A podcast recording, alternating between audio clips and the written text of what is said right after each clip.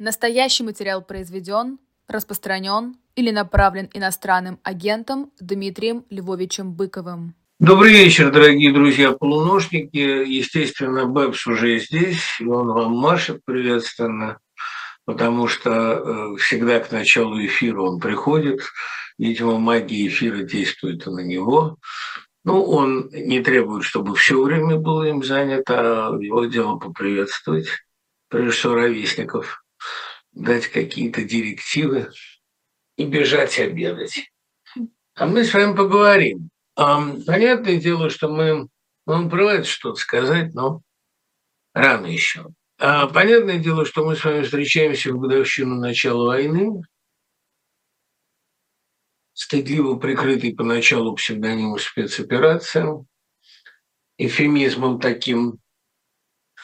И как-то тянет, понимаете, процитировать набоковскую статью «Юбилей», где сказано, мы празднуем десять лет презрения. десять лет презрения здесь, конечно, неверно. Этот год э, действительно отодвинул бесконечно далеко все наши проблемы, отодвинул наше прошлое. Но я э, желал бы сегодня не только акцентировать ваше внимание на безусловной трагедии происходящего, но и на мистериальной сущности происходящего, на вторжении, вторжении мифа в реальность, вторжении в реальность чего-то гораздо большего, чем все наши ожидания, чем наш быт, чем наши частные судьбы. Мы наблюдаем действительно чистое демоническое зло, у которого, впрочем, есть свои градации, судя по конфликтам Пригожина с Минобороны, и наблюдаем почти такую же кристальную, такую же наглядную отвагу, жертвенность, готовность к смерти, понимание, что отступать некуда. Это религиозная война, конечно, и неважно, атеист вы или религия вам не вовсе чужда, вы отчетливо понимаете, что в повседневную реальность вторглось нечто высшего порядка. Зеленский, который был до этого э, не самым удачным э, менеджером, не самым удачливым менеджером на посту президента, стал лидером свободного мира, героем Европы, а, пожалуй, что и героем обоих полушарий. А Владимир Путин из мелкого диктатора сделался для мира воплощением абсолютной аморальности и при этом неудачливости, такой, я бы рискнул сказать, эм, провальности тотальной.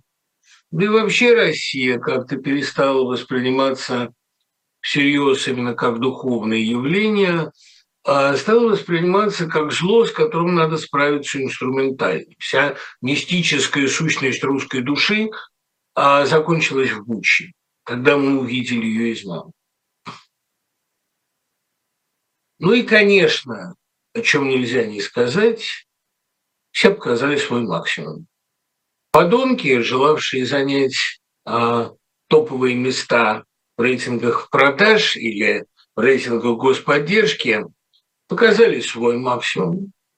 А они до сих пор продолжают стенать, что государство недостаточно ими занимается. Но мы увидели, что вся иллюзия всенародной поддержки – это поддержка и истерика со стороны нескольких графоманов, которым очень хотелось из графоманов а вырасти в Алексея Толстого. Алексей Толстой тоже не первый сорт, но все-таки что-то. Ну, ни своих Симонов, ни своих Исаковских, ни даже своих Сурковых, а из этого, из этой кучи не выйдет. Ну и остальные показали свой максимум. Мы наблюдаем потрясающую отвагу а рядовых украинцев, не только тех, кто на фронте, но и тех, кто сталкивается с отключениями света, а с обстрелами, с разрушениями домов, с необходимостью покидать эти дома и обустраиваться в Европе. Мы увидели, опять-таки, отвагу и жертвенность российских а волонтеров, которые принимают этих беженцев, помогают этим беженцам, иногда спасают их. Мы увидели великие литературные достижения десятков русских поэтов, которые до этого далеко не допрыгивали до этой планки. А можно назвать десятки, без преувеличения, имен людей, которые отважно, честно и талантливо реагируют на происходящее. Я не думаю, что у этой войны в ближайшее время будет великая проза, кроме разве прозы, написанной ее непосредственными очевидцами на украинском фронте. Понимаете, сознание своей правоты на самом деле великое дело. Но великая поэзия русская продолжается, и эта поэзия, как всегда, отстаивает гуманистический идеал и человеческий идеал, а не брецает оружием и не угрожает уничтожением мира. Меня много спрашивают, разочарован ли я в некоторых моих когда-то приятелей. Нет, не разочарован. С ними все было понятно очень давно. Я не так часто бываю очарован, чтобы разочаровываться. Но я по-настоящему очарован многими сегодняшними авторами, которые эм, и из России, и вне России продолжают подавать сигналы друг другу, продолжают возвышать голос против бесчеловечности. Дай Бог им здоровья и силы. Что касается прогнозов, видите ли, прогноз на самом деле один. И его очень точно сформулировал Леонид Парфенов. После войны у Украины впереди лучше, а у России лучше. Я не буду это расшифровывать конкретно и не буду расставлять какие-то временные вехи, потому что сейчас события, с одной стороны, ускоряются, с другой стороны, у обеих систем порядочный запас прочности, и ситуация может затянуться, она может превратиться в патовую. В корреизацию этой ситуации я не верю, а в затяжную войну верю, это возможно. Но, несомненно, для меня одно. Все эти надежды на то, что Европа устанет, Америка устанет, поддержка прекратится, эти надежды оказались такой же иллюзией, таким же пуфом, как надежды на холодную зиму, которая не выдержит в Европе. В Европе была изумительно теплая зима. Я тому свидетель, я как раз в Европе в январе-декабре побывал, а в том числе в Грузии, в частности. Да и в остальной Европе так проехался. А прям скажем, теплая была зима, бог не фраер. А вот в России очень было холодно, особенно во время позорного этого сборища в Лужниках и сопутствующего ему позорного же по уровню концерта. А изнасилованная Катюша, которая превращена вот в такой дикий рэп. А, ну, нет для этих людей ничего святого, нет никаких сакральностей. Добро бы это было творческое развитие. Нет, это именно э, грубейшая литературное насилие, приспособление под свои мерзкие нужды. Да, вот вдохнул туда холодом, и мы увидели, где настоящий холод и где настоящий позор. Видите ли, надеяться на то, что люди идейно издадут позиции, плохая политика. Они их не издают, они совести своей боятся. А вот у инерционной поддержки, у поддержки, купленной страхом или небольшими рублевыми вложениями, у этой поддержки плохие шансы. Она имеет все, так сказать, все предпосылки к тому, чтобы быстро заканчиваться. Вообще опираться надо на людей, у которых совесть сильнее страха. А страх – это плохой союзник. Россия сегодня опирается, к сожалению, именно на некоторый, на некоторый э, такой привычный, тоже инерционный ужас. Отвечаем на вопросы. Как вы думаете, Высоцкий попал бы в списки иноагентов? Не сомневаюсь абсолютно. А видите ли, у Высоцкого были бы, конечно, определенные колебания в девяностые годы, когда многие его друзья, ну, например, Говорухин, метались и тоже. Кстати говоря, и Говорухин ведь не сразу стал однозначно доверенным лицом Путина и его союзникам. Поначалу эм, Говорухин метался, снял великую криминальную революцию, потом Россию, которую мы потеряли. В отличие от Никиты Михалкова, Говорухин никогда не утрачивал ни таланта, ни чутья. Последние его картины просто хороши. Он, в принципе, был человек со вкусом и умом. Опять-таки, в отличие от. Поэтому я не думаю, что его колебания так уж были ужасны. Ну вот он принял должность режиссера путинской предвыборной программы. Наверное, принял для того, чтобы глубже изнутри видеть эту ситуацию. Я думаю, что Говорухин бы войны не принял, он одессит. Он долго работал в Одесской истории, родился не в Одессе, но Одесса была его родиной, настоящей, духовной. А что касается Высоцкого, то, понимаете, а Высоцкого долго сопровождал миф о его загулах, о его зависимости от друзей, о его чрезвычайной внушаемости, ну и вообще о какой-то такой моральной шаткости. Это не так. Высоцкий был прежде всего интеллектуал. Если вы посмотрите на то, как сделаны его поздние вещи, сколько там слоев смысла, какие глубокие аллюзии, какое поразительное знание, кстати говоря, культурного контекста и какие любопытные отсылки к нему, то у вас не останется сомнений в том, на чьей стороне был Высоцкий. Я всегда думал, что совесть все-таки функция от ума. Человек, который...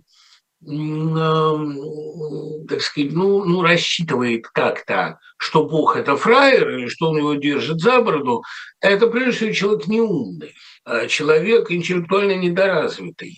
Как, кстати говоря, и большинство публицистов, которых, еще раз говорю, не очень много. Они очень сильно воняют, но количество их ограничено.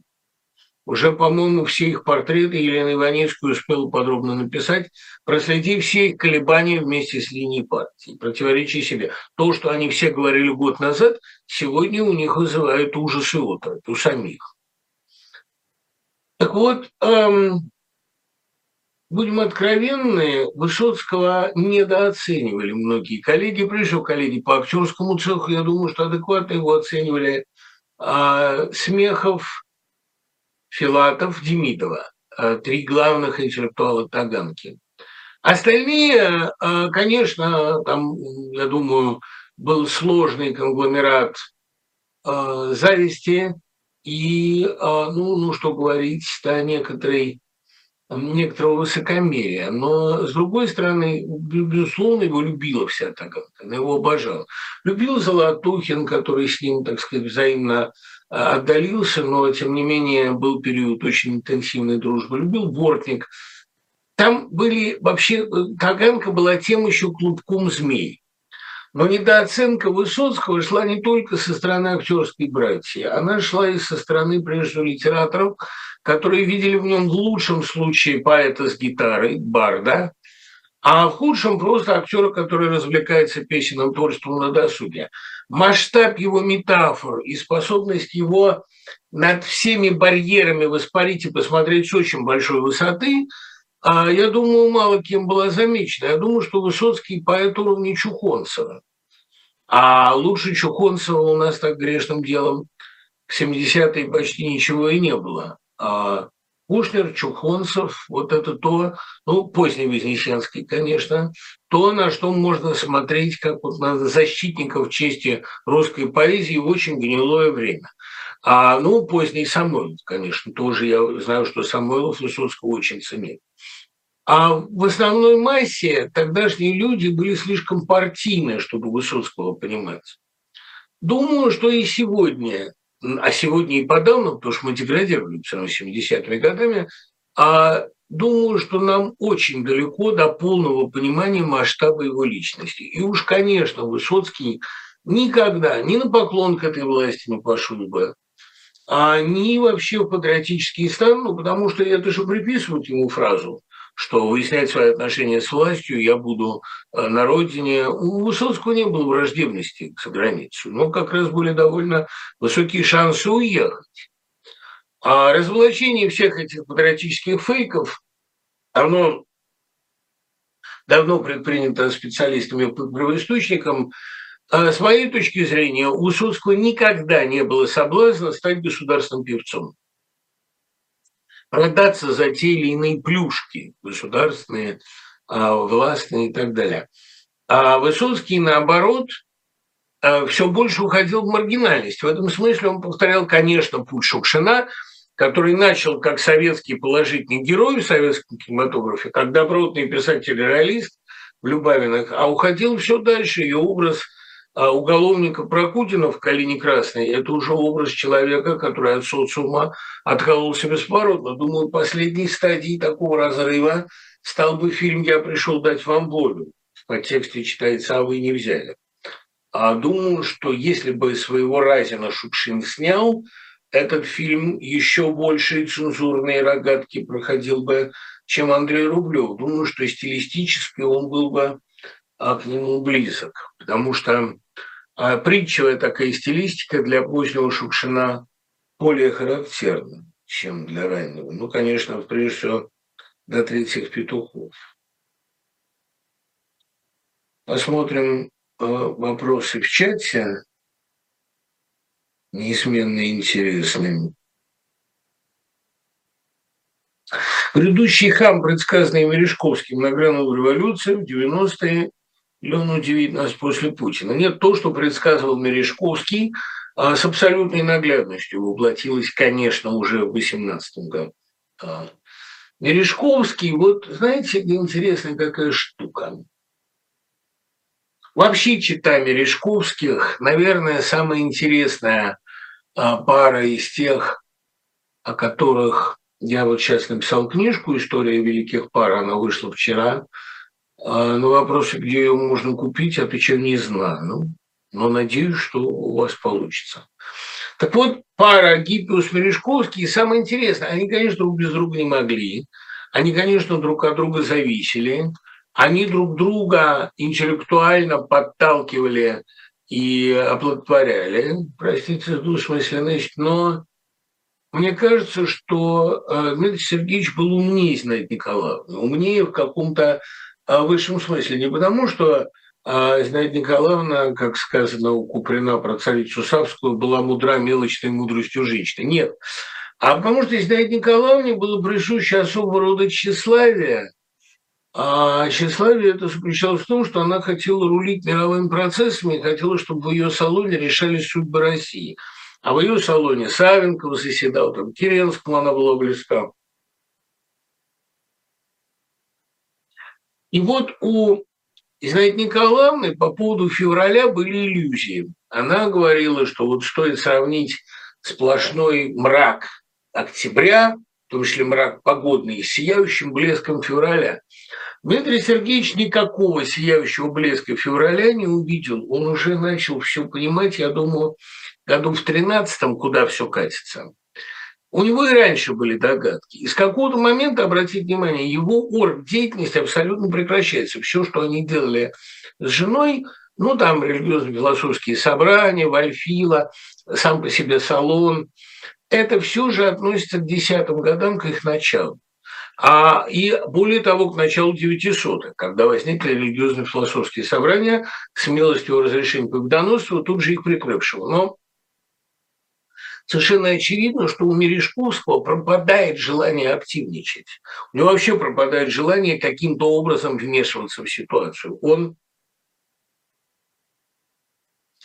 если в «Свинье матушке» он еще активно полемизирует с розановским трендом, о почвенном, то потом как-то он все больше понимает безвыходность, бесполезность этой борьбы. Я думаю, дело не только в приходе грядущего хама или грядущего гуна по Брюсову. Но ожидание грядущего хама всегда присуще таким переутонченным, сложным, перегретым эпохам, как «Серебряный век». А это было еще ну, такое чувство подземного гула, подземных толчков, которые доносились по всей Европе. Это был грядущий цивилизационный раскол, в котором мы продолжаем жить, последствия которого мы пожинаем. Та самая война архаики и модерна, которая полным ходом шла в России в это время. И, конечно, для меня позиция Мережковского в это время совершенно безупречна. Он все понимал и со своей критикой «Вех», и со своим предчувствием грядущего хам. Грядущий хам А, понимаете, его приход – это не одномоментная история, это надолго рассчитано. А, но, безусловно, и то, что реванш культуры тоже неизбежен. Вот понимаете, в семидесятые годы советской власти, что очень интересно, а из-под полы читали, не, ну, распространяли в том издате уж никак не Фадеева и не Горького, а Мережковскую читали. Мережковский был в круге активного чтения. Вехи были в круге активного чтения, при том, что Мережковский гораздо умнее и лучше Вех. А, иными словами, «Серебряный век» догнал советскую власть в семидесятые годы. Это был наш «Серебряный век».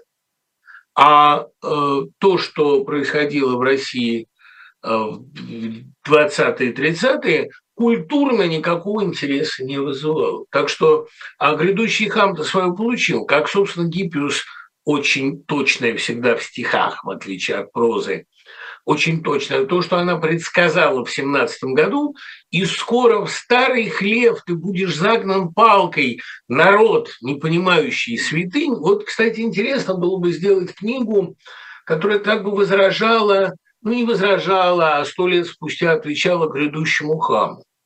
Он, значит, как грядущий, понимаете, так и уходящий. Это вот это очень важно понять. Культура настигает всегда. И кратковременный выплеск хамства, понимание под хамством, разумеется, там, грубости, злобы, бездарности, деструктивности и так далее. Это же все во втором поколении всегда компенсируется, потому что второе поколение грядущего хама хочет как-то развиваться, как-то расти. Именно поэтому комиссарские дети учредили оттепель, именно поэтому комиссарские внуки вывели российскую культуру, советскую культуру на небывалый уровень на рубеже семидесятых-восьмидесятых. Потом уже э, власть в полном своем распаде стала это топтать. Но семидесятые годы были высшим все-таки пиком советского развития. А четыре часа на границе Грузии. Это намек властей, что в следующий раз вас промурыжат дольше, а скорее всего не пустят. Вот нам еще приедет, ну, конечно, приеду. Конечно, приеду. Я глубоко возмущен тем, что э, произошло с э, Тихоном Дзитко, и я, конечно, не понимаю происходящего. То есть у меня действительно возникает вопрос, что это такое. Но э, для меня совершенно несомненно, что буду я и приезжать, и выступать, и, конечно, приятно, что из Грузии появляется такой вопрос. Как вы относитесь к песне Высоцкого «Райские яблоки»? Сложная очень вещь, она мне не до конца понятна. Одна догадка у меня есть.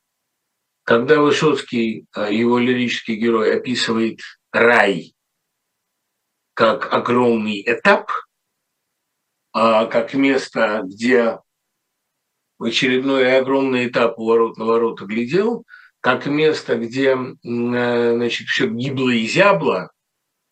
Это, мне кажется, эта песня примыкает довольно тесно к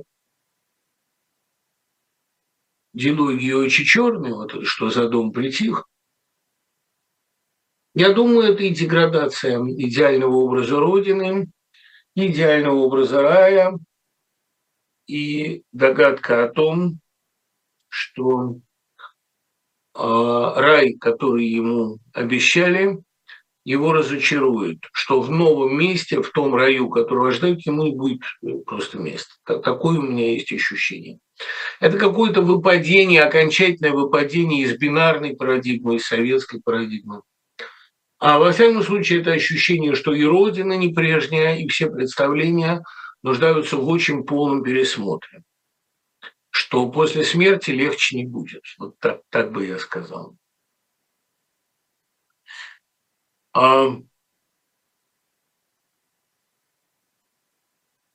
Просто отрыв берет, до конца не верилось, что все так буквально, но ведь Угрюм Гурчиев – настоящий бывый профост, которому сошла с рук и перестройка города, и переделка народа вот в это все.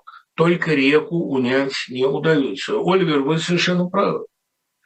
Вы совершенно правы потому, что если люди не понимают чего-то, сама природа начинает бунтовать, или, вернее, не природа. Вот, понимаете, тут же Салтыков-Щедрин недооцененный во многих отношениях непрочитанный автор.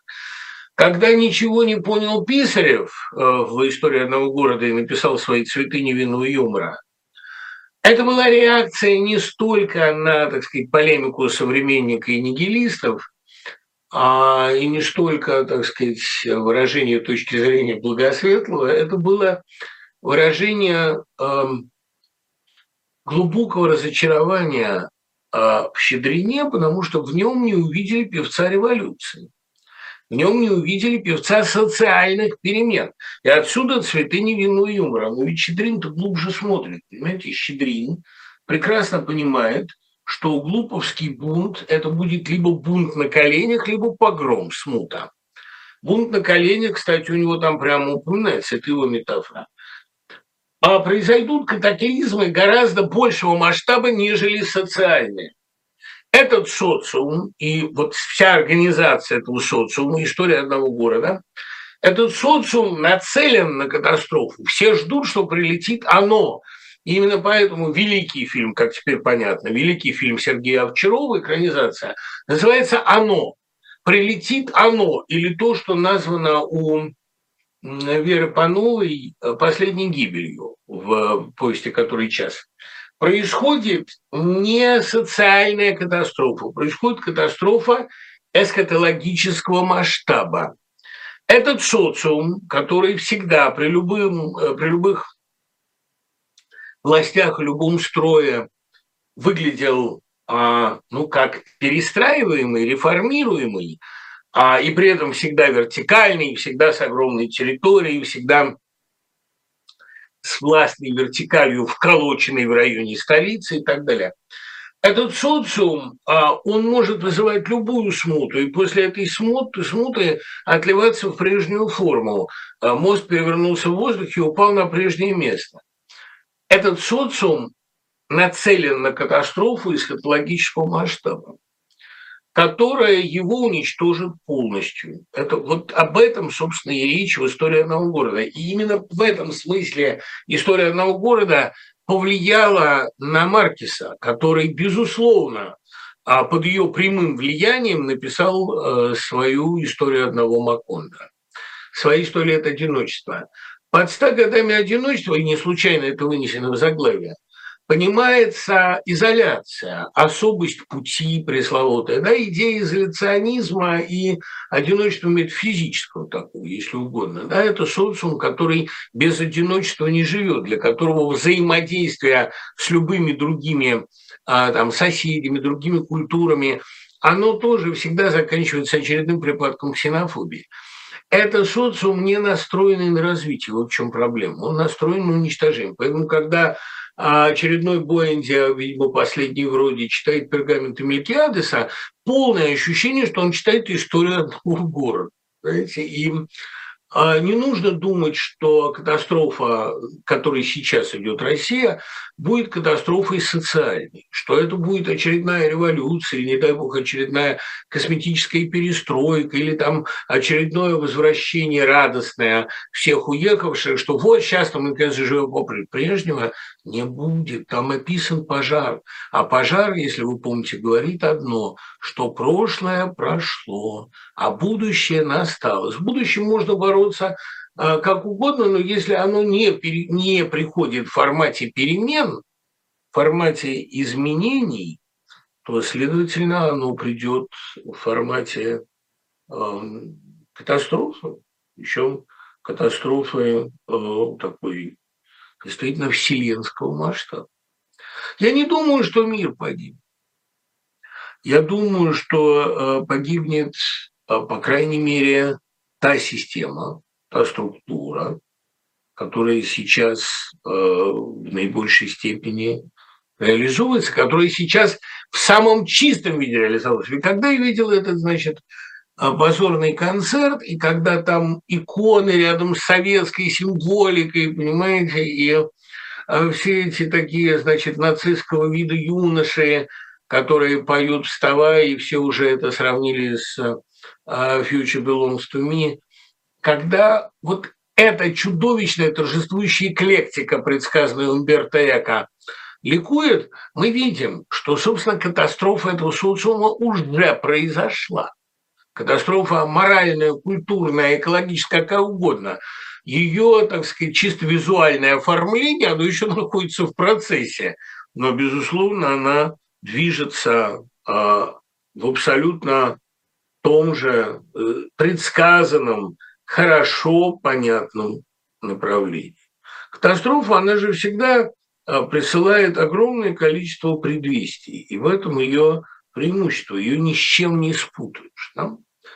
У меня был такой период, когда, ну, ипохондрия меня очень терзала, это было, наверное, было какое-то проявление депрессии, проявление неосознанное, неотрефлексированное. И мне тогда один очень талантливый врач, это, что там говорить, Василий Павлович Аксенов, сказал, если будет что-нибудь серьезное, ты это почувствуешь. Да? Пока, пока не беспокойся, пока ты волнуешься из-за ерунды, у тебя все хорошо. Так вот, когда человек или социум заболевает смертельно, он это обычно чувствует. Вот то, что происходит сейчас, это терминальная стадия. Это катастрофа, которая не случилась на протяжении девятнадцатого века, хотя все ее ждали. Та катастрофа, которой дважды были подступы в двадцатом, но этого не произошло. А вот сейчас все это отлилось в кристальную форму. Сейчас это оно. Тут никаких сомнений на эту тему быть не может. И думаю, что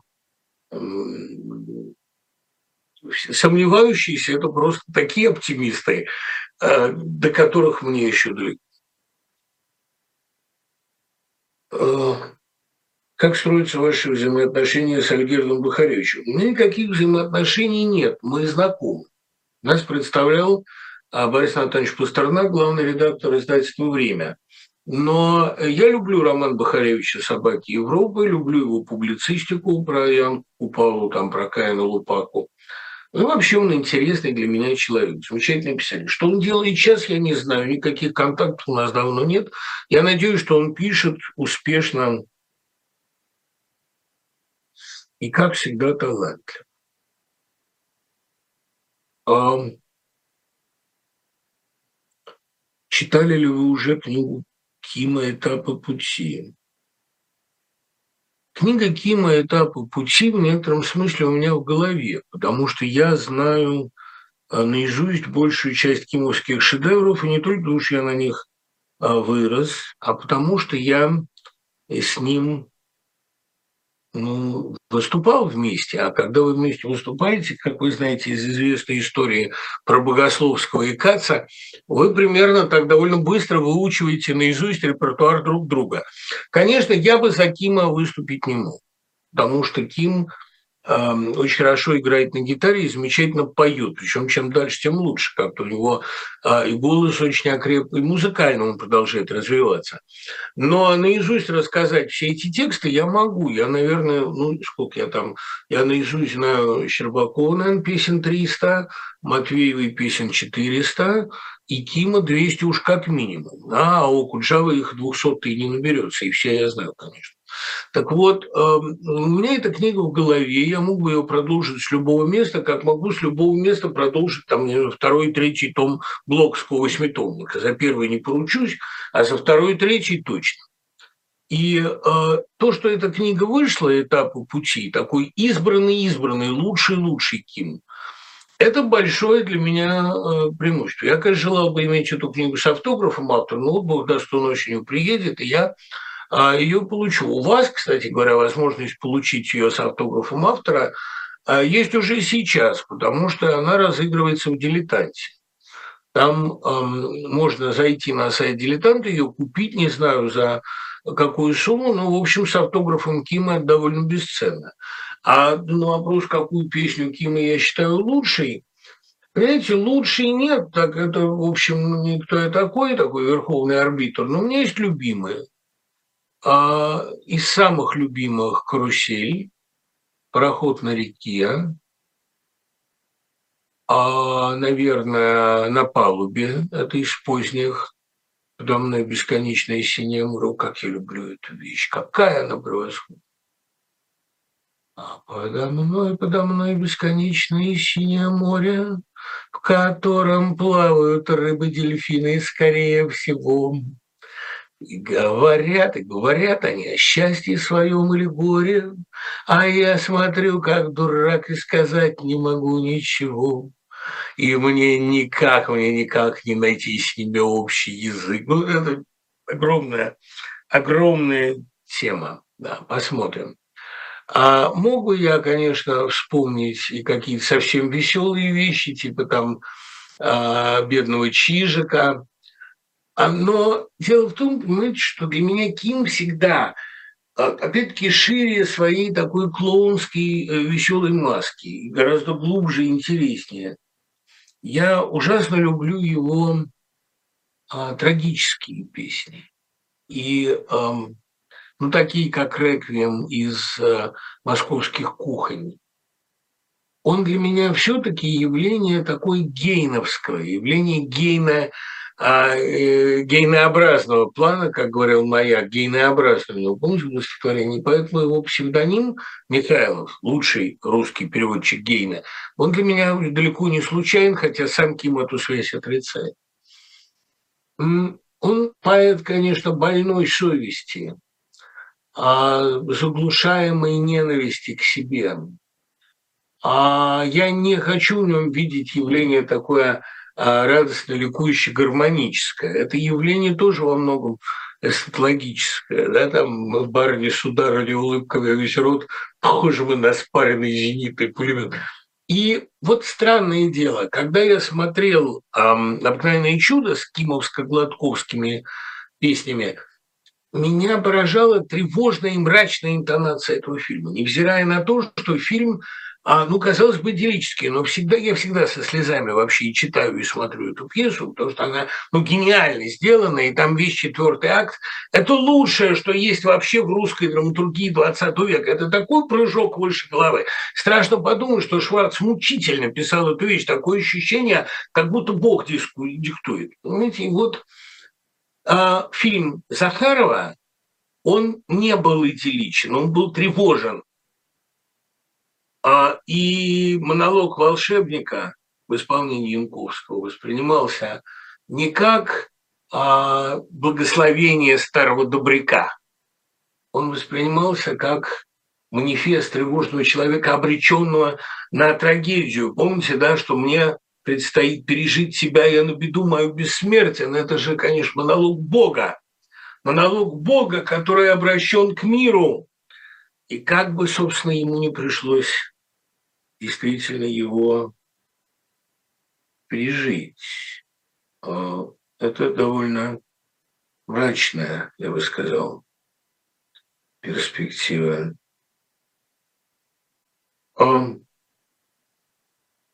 Вот Аркадий Тесленко, замечательный мой друг и коллега по высшим литературным курсам, присылает стихотворение Ивана Полторацкого о Христе. Ну, хорошее, на мой вкус, стихотворение. Кто самый близкий вам сейчас поэт? Как был Лосев, так и стал. Ну, самый любимый Слепакова все равно. Я перечитываю сейчас новыми глазами и вижу, что она обо всем предупреждала с поразительной точностью. Ну, Лосев. Кстати, вот мне Наталья Шарынова сообщила только что, что умерла Нина Лосева, вдова Льва Владимировича. Последняя нитка, которая нас как с ним связывала, оборвалась. Можно было еще прийти к ней в Нью-Йорке, с ней поговорить. Не скажу поболтать, это всегда был трудный разговор. Но она была человеком великолепного ума, проницательности, очень тонкого понимания людей. И с ней всегда было колоссально интересно. В ней была лосевская деликатность и лосевская жесткость в удивительном сочетании. Лев Владимирович, да, наверное, самый мой сегодня любимый поэт. Не кажется ли вам, что все, что происходит сейчас в России, было попущено, чтобы в людях проявились их истинные свойства? Ну, как попущено? Ну, я не думаю, что Господь попускает. Господь все-таки дает выбор все время. Но то, что мы попали ну, как бы в такую историческую оформленность, да, все, что бродило, оно стало оформляться. Нельзя сказать, что мы почувствовали облегчение, нет. Мы почувствовали, наоборот, страшную, гнетущую тяжесть, упавшей на нас плиты. Но в одном отношении это хорошо. Это завершило формирование такого типа государства в России. Всегда что-то останавливало. То ли культура, то ли страх перед Западом.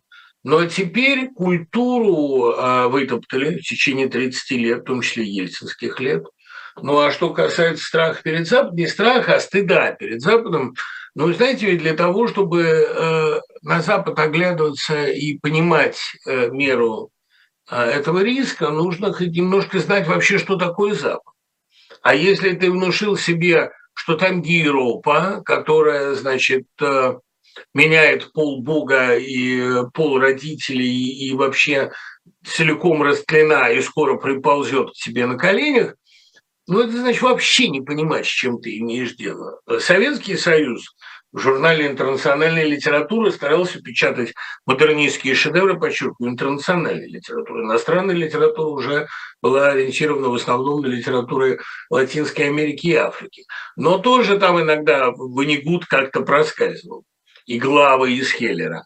Что касается вообще интеллигенции, то она просто была деклассирована страшно, поэтому не осталось никаких тормозов. Поэтому сформировалось вот это рашистское, фашистское государство, которое очень обижается, когда его так называют, но которое все системные признаки фашизма действительно себе подгребло, значительно превзойдя Сталина во многих отношениях. Не в масштабе репрессий, а в масштабе падения. Это иногда вещи не связанные, не синхронные. Конечно, хуже репрессий, хуже массовых убийств, может быть, ничего. Но есть вариант массового убийства. Массовое духовное растление, как сказал в фильме того же Захарова персонаж того самого Мюнхгаузена, раньше думали, что надо купить актеров, но теперь оказалось, что дешевле купить зрителей. Прошла, исчезла та пленка, которая как-то держала русское общественное мнение, которая не позволяла скатиться в расчеловечивание. Исчезли понятия о достойном и недостойном поведении, вернее, они остались, но они сохраняются в сердцах у немногих, а остальные с какой-то радостью, с каким-то восторгом, да, действительно хлюпнулись вот в эту грязь. Поэтому эм, совершилось, достроилось то, что бродило в воздухе, то, что было неосуществляемой болезнью. Я говорил когда-то, что э, в России фашизм не пройдет именно за огромной подушки воздушной между обществом и э, властью. Эта подушка сохраняется, но просто инертность общества – это тоже вырождение, тоже форма вырождения. Оно не голосует активно за, оно не требует уничтожать всех украинцев, как требуют отдельные немногочисленные публицисты. Нет. Они просто расклеваются ожиданием. Ведь, понимаете, в подходе Кристоповича у Александра Абрамовича Кабакова было довольно наглядно показано, что если ты гибнешь от диктатуры, это худо. Но если диктатура растлевает тебя, а ты не готов на поступок, это тоже смерть. Это тоже вариант растления. Он показан. Конфликт, показанный в фильме Абдрашитова и Миндадзе «Поворот», остается неразрешенным. Мне кажется, герой Янковского не сможет продолжить прежнюю жизнь, но не сможет и начать новую. Как закончить такую историю? «Поворот» – странная картина, странная даже для этого тандема, потому что Абдрашитов и Миндадзе, они вообще брали имманентные, врожденные, неразрешимые конфликты, конфликты глубже социально. И вот, я думаю, первая попытка показать, что у интеллигенции внутри уже только страх и э, нравственные колебания, эта попытка удалась в «Повороте». Дело же не в том, что он сбивает случайно слепую, как выяснилось, старуху, полуслепую. Дело в том, что давление этой ситуации его разрушает, он не может ему противостоять. Он приходит к себе настоящему в тот момент, когда он собирает сумму в суде, когда он готов сесть, когда он прекращает борьбу, когда ему надоедает врать, что жена беременна, то есть, иными словами, когда он машет на себя рукой. В этот момент он, да, действительно куда-то шагнул и прежним не станет. Но тут Бог его пощадил, да, тут Господь ему дал спасительную соломинку, и он оказался не виноват. Следовательно, эм, сможет ли он жить дальше по-прежнему? Я не знаю, но я думаю, что тут сценарий Мендадзе гораздо более глубокая догадка, который сам, например, пришел гораздо позже. А можно сколько угодно готовить человечество к концу света. А вот что оно будет делать, если конца света не будет? Я помню, часто я вспоминаю, я Айтматову, значит, рассказывал, как, на мой взгляд, дерзко рассказывал Айтматову, как, на мой взгляд, следовало бы завершить, а, завершить Тавро Кассандры. А, говорю, вот пусть бы действительно родился этот страшный ребенок и принес бы конец света. А Айтматов мне сказал, а представь, что он не родится, что конца света не будет, что мир, да, заслуживает конца света, что он заслужил, а что он готов к концу света, а тут его не будет. Вот Господь возьмет, а вот интересно, что будет тогда. Мне жутко понравилась эта идея, и я с его разрешения перетащил ее в ЖД, который тогда писал. Так вот, фильм Абдрашита Мендадзе рассказывает о том, что будет с человеком, приготовившимся к смерти, а смерти вдруг не будет. Сможет ли он жить по-прежнему? Скорее всего, нет, да, это верно. Насчет начать новую жизнь, понимаете, вообще в Советском Союзе начать новую жизнь довольно проблематично, но катастрофа такого масштаба, которая случилась с героем, она вполне может его привести или к эмиграции, или к внутренней эмиграции. Но в любом случае социум он выпал. Это, по-моему, совершенно очевидно, хотя картина превращается, ну, притворяется, превращается поначалу в такую, ну, бытовую драму. Это гораздо глубже, как и трифновские вещи. Если бы вы были сейчас школьным учителем, что бы вы говорили детям про конфликт в Украине? Знаете, Миш, я, слава богу, был бы от этого внутреннего конфликта избавлен. Меня бы вышибли из школы немедленно, потому что сделали инагентом, а инагент не имеет права преподавать детям. Но если бы я был школьным учителем сейчас, я, вероятно, нашел бы способ детям так пояснить эту ситуацию, чтобы дать им, ну, одновременно обезопасить себя, конечно, дать им язык для разговора об этом. Это не были бы умолчания. Это была бы попытка взглянуть на ситуацию с более высокой точки, но из другого угла. Потому что видеть в этом только вырождение коррупционного кремлевского режима – это неправда. Это завершение, логическое завершение всего, что нас так мучило в российской истории. Ну и вот это была действительно болезнь. Она бродила в крови, она вылезла наружу. А были у меня такие стихи, там, да, фашизма, вечно длящегося в крови бродящего. Вот э, он перестал бродить в крови, он вылез. И говорить об этом мне с детьми было бы легко и интересно, не произнося при этом очень многих запретных слов. Вообще, как правило, детям нужно давать картину не газетную, не фельетонную, не сиюминутную, да, не breaking news им сообщать, а рассказывать о возможных каких-то параллелях исторических, о более высокой точке взгляда, ну, зачем это Господу и так далее. На какой стороне сейчас был бы Лимонов? Вот тут, ну, сложнее, чем с Высоцким, потому что вот при Высоцком бы этого просто не было. Если бы был жив Высоцкий, было бы стыднее. Он имел огромное влияние на аудиторию, и аудиенс у него был гораздо более широкий. Что касается Лимонова, то я могу предположить, что было бы. Лимонов сначала бы очень загорелся бы идеей присоединения, как он и загорелся и в действительности. Но потом бы довольно быстро разочаровался. Он не тот был человек, который может быть при власти, он, в отличие от некоторых его квазипоследователей. Он, конечно, был бы в оппозиции. Но Лимонов ведь не артист, Лимонов – большой поэт. А у большого поэта есть понимание того, с чем он столкнулся.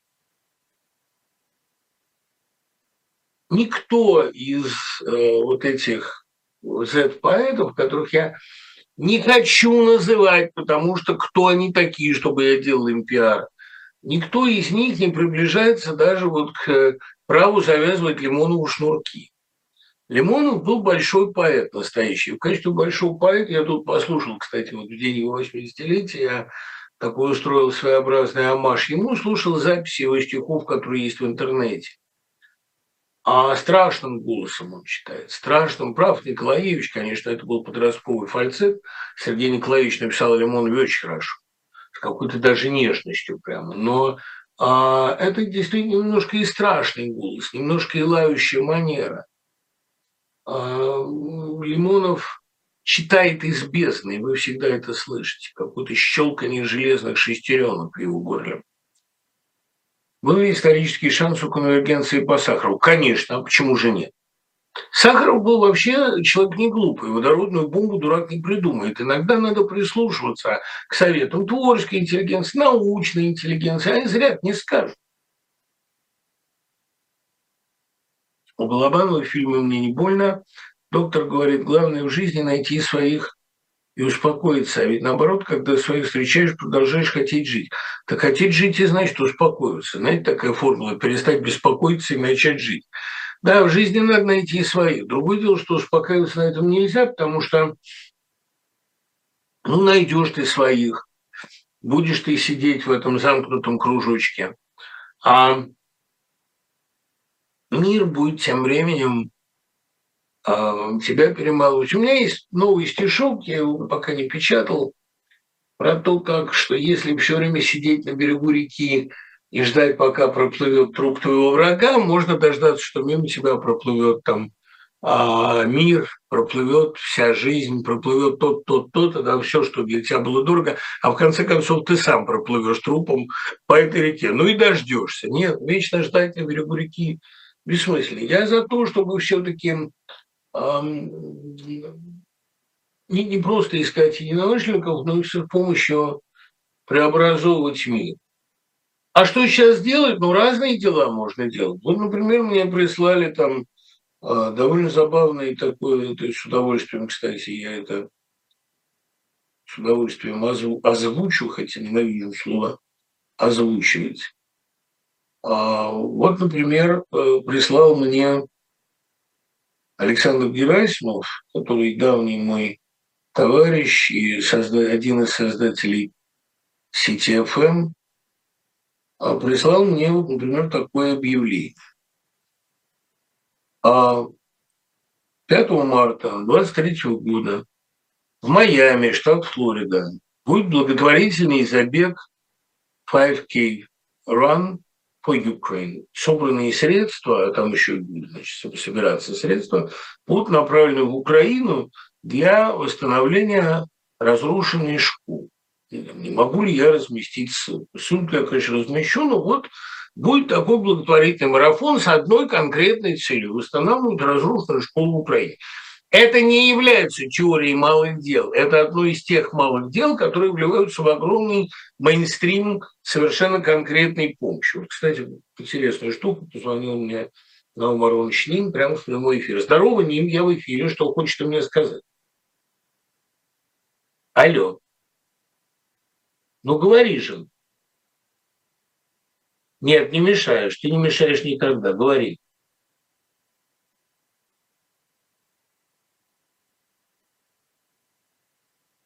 О, вот это очень приятно. Да, спасибо большое. Ним, я сейчас передам тебе привет прямо в эфире. Вот, пожалуйста, сидят люди, нас слушают. Женя Хазанова, замечательный человек из Израиля, замечательный писатель Наум Аронович Ним, большой мой приятель, слушают эфир и интересуются, прямой ли он. Ним, он прямой. Хазанову привет. Вот это тот редкий случай, когда люди могут прямо в эфир... Вот прелести интерактивности, прямо в эфир дозвониться и убедиться, что да, это действительно я, и я настоящий, и все, мы работаем, говорим прямо сейчас.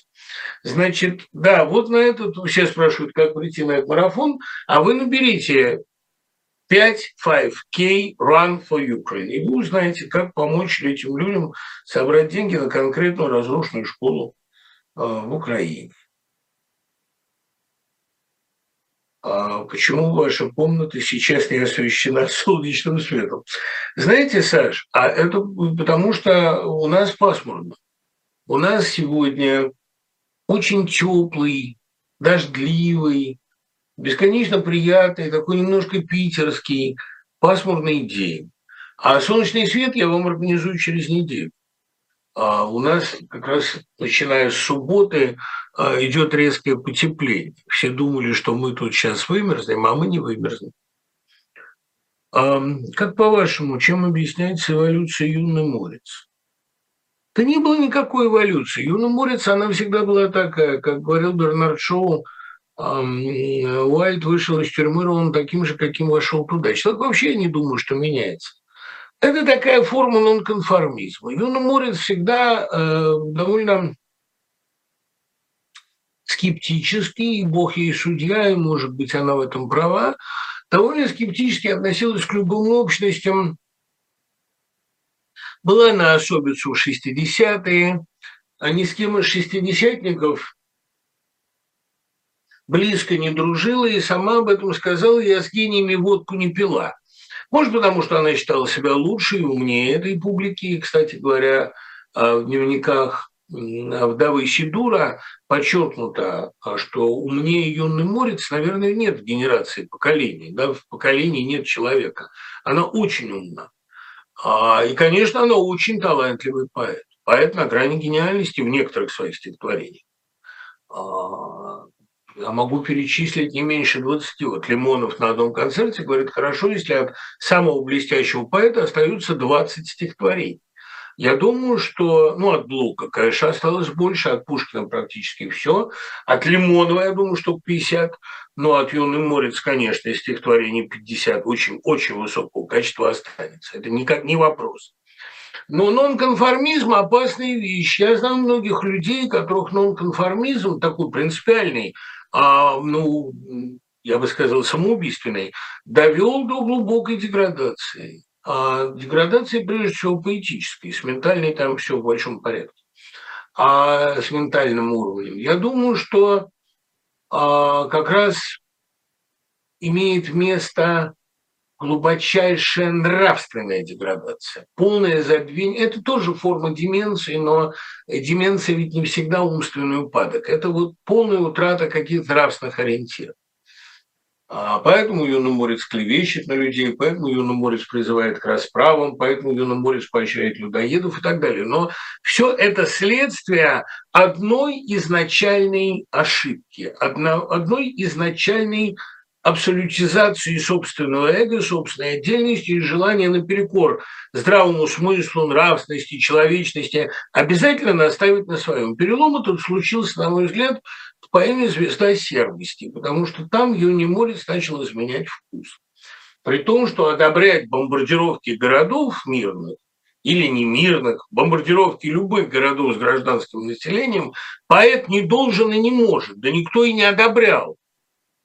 Кто-то признавал тяжелой необходимостью, но большинство было в ужасе. И, но все равно сербская ситуация девяносто девятого года, она не из тех, которые поэт может одобрять. Но, разумеется, при этом впадать а, в такую ну, ненависть, какая была продемонстрирована, тут уже, значит, конечно, конечно, мне кажется, что там речь идет о далеком и серьезном, а о нравственном заблуждении. Такое у меня ощущение.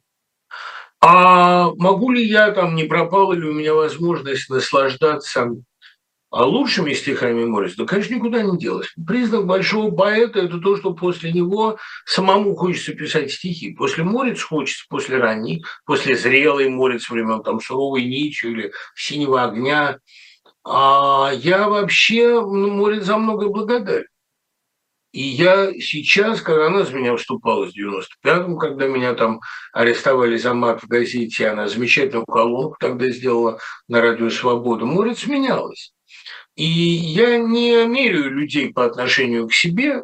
То, что она пишет там сегодня про Шиндер-Боковню, это для меня скорее орден. Но разумеется, я могу наслаждаться ее ранними стихами, что я перестану слушать всадников или не буду заводить их сыну, кончуковских вот этих всадников, лошадки оловянные, от того, что я там перестал принимать ее поэзию. Знаете, ведь как Кушнер замечательно когда-то сказал, да, при всей любви к арбузу надо все-таки отличать как бы арбузную мякоть и сок от кожуры и костей. Жрать все целиком совершенно не обязательно. А в любом явлении, в любом человеке есть то, что можно принимать, а можно не принимать. И это не мешает кому-то, скажем, вас принимать не целиком. Каждый выедает из мира тот корж, который ему по зубам. И в этом нет ничего драматического. Наоборот, такое критическое мышление, критичное мышление – это скорее нормы. Нет ли у вас ощущения, что мы живем во время улитки на склоне? Это не такой простой вопрос. Как кажется, улитка на склоне – это упражнение Стругацких в жанре почвенничества, в жанре почвенной прозы. А мужики, как они там описаны, деревни, как они там описаны, это даже не предчувствие, это самое раннее описание того, во что превратилась огромная часть русского социума. И это речь путанная, многословная, и эти песни, и сей веселей, справа сей, слева сей. Самое точное описание. Там никакому Распутину близко к этому не приблизь, хотя мне кажется, что какой-то элемент фантастики, условности у позднего Распутина стал появляться. Ну, позднего как зрелого Распутина. Ну, например, «Хозяин острова» в э, «Прощании с мочой». Какой-то момент эм, эсхатологической, такой мифологической ломки э, мировоззрения, ну и ломки приемов авторских совершенно, он вообще для такого буквализма характерен. Вот вы задумайтесь над каким вопросом. Обычно натурализм, чем он ближе к реальности, тем он в какой-то момент становится поэтичнее, сюрреальнее. Вот, ну, Золя называл себя, значит, натуралистом, грешным делом. Хотя более поэтического, более экстатического, если угодно, автора нету. Так вот, самый зубодробительный, самый густопсовый, как любил говорить Лимонов, самый почвенный натурализм довольно близко подходит к метафизике, потому что крайности сходятся. Единственное реалистическое описание, по-настоящему реалистическое описание русской деревни, которое есть в прозе, советской, это улитка на склоне. В этом смысле мы живем в улитке на склоне, потому что мы живем в реализовавшейся почвенной утопии. В утопии крови и почвы. Они все говорили, дайте нам, дайте нам, русским не дают, там, настоящим не дают, местным не дают. Вот вам дали, вот вы показали. Спасибо, до свидания. Поздравьте, пожалуйста, чувств. Да, действительно, день рождения не только, вот как-то так получилось, что годовщина этой войны совпадает со сто первой годовщиной Петербургского театра юного зрителя. Театра, с которым я довольно близко знаком не только благодаря, конечно, Слепаковой, не только благодаря славному имени Карагодского, не только благодаря знаменитым тамошним спектаклям, скажем, «Глоток свободы», лучший спектакль по Окуджаве когда-либо поставленный, но еще и потому, что наш постоянный зритель и большой мой друг Лена Ефимова, наверное, настоящий ветеран Тюзю, потому что она выходила на эту сцену еще действительно в материнскую трубу. Ее мать играла Софью, когда Ефимова, довольно известная, кстати, актриса, пребывала еще буквально вот за, за день, за два до рождения. Так что, Лена, поздравляю вас, поздравляю ЧУЗ, и очень горько, что ЧУЗ отмечает свою годовщину вот в такой мрачный день. Нам многое придется отмывать от страшных ассоциаций. страшных ассоциаций последнего времени. Что такое для вас личность человека? Должен ли он воспитывать свою самость или стремиться к преодолению себя, как сделал Шервуд Андерсон? Нет, ну что, Шервуд Андерсон сделал совсем другую историю. Шервуд Андерсон, наоборот, стал собой. Помните его знаменитая фраза «Я долго ходил по дну реки, замерз и промок, попробую ходить по твердой земле». Он и ходил по твердой земле. остаток жизни и перестал быть агентом по продаже лаков и красок. У нас с Веллером это любимый эпизод. Кстати, мне Веллер прислал главу из нового романа. Ребята, как же это хорошо написано. Понимаете, вот я задолго, за долгое время я ощутил колоссальную сюжетную динамику. Текст, который меня засасывает как насосом. Мне хочется от этого не отрывать. Я не согласен ни с чем, меня все бесит. Но я не могу это отложить. Пять страниц пролетели как абзац. Это вот надо уметь все-таки увлекательно защищать свою позицию. Как это весело сделано. А как вы относитесь к чату ГПТ, джи пи ти? Я не пробовал, не интересно. Мне кажется, что... Мне кажется, что... Ой, как же это так объяснить там?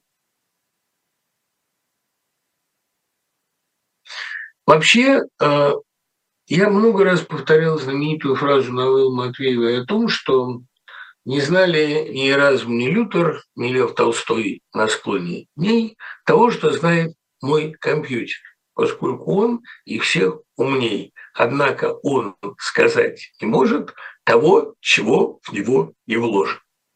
Это та же причина, по которой я не очень люблю стилизации. Вот сейчас я в Нэшвилл ездил, там доклад читать, и у меня там с одним нэшвиллским профессором была довольно забавная дискуссия.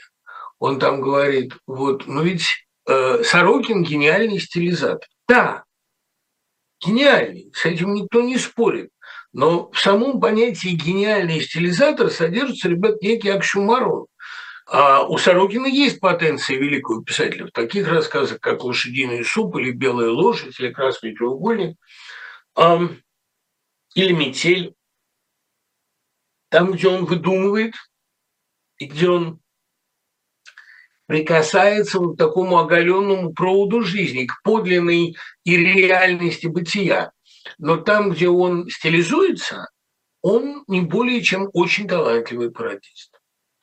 Я чувствую в нем всегда эту иррациональную тревогу, и иногда эта иррациональность прорывается в его тексте, и получается без преувеличения гениальным, но она прорывается не везде. Вот «Сердца четырех», на мой взгляд, как раз они э, испорчены э, соцреалистической стилистикой, а другой на тот момент не было. Но в любом случае э, иррациональное письмо э, Сорокина, иррациональное чувство Сорокина, оно делает ему честь. Это вот, по-моему, это прекрасно.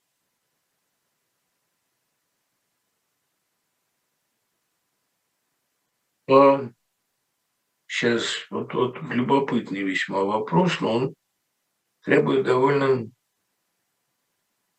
довольно детального ответа.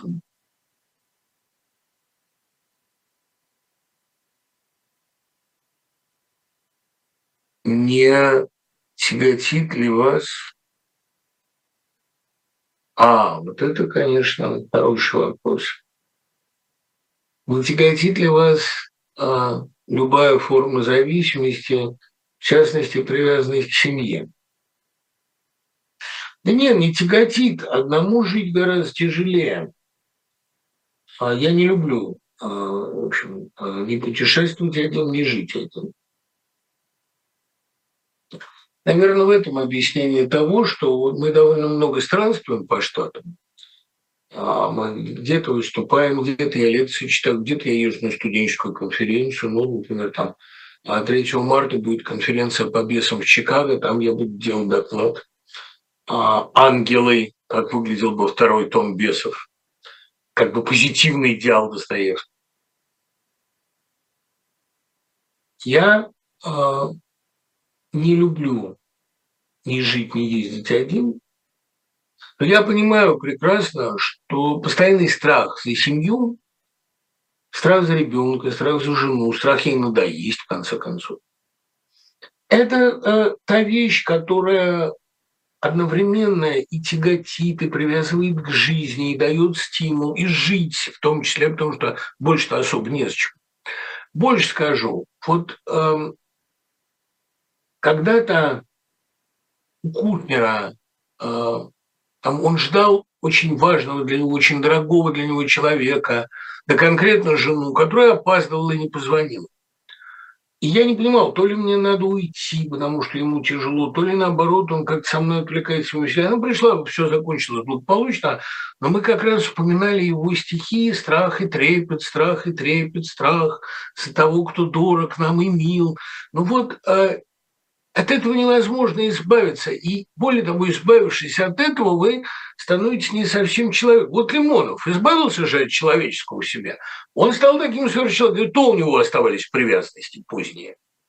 Я не думаю, что избавившись абсолютно от человеческого, вы станете сверхчеловеком. Наоборот, очень может быть, что вы избавитесь от того самого главного, что у вас есть, от того самого интересного, что у вас есть. За пределами человека ничего интересного нет. За пределами человека мертвая материя. А человек – это единственная манифестация Бога среди всей окружающей реальности. И я думаю, что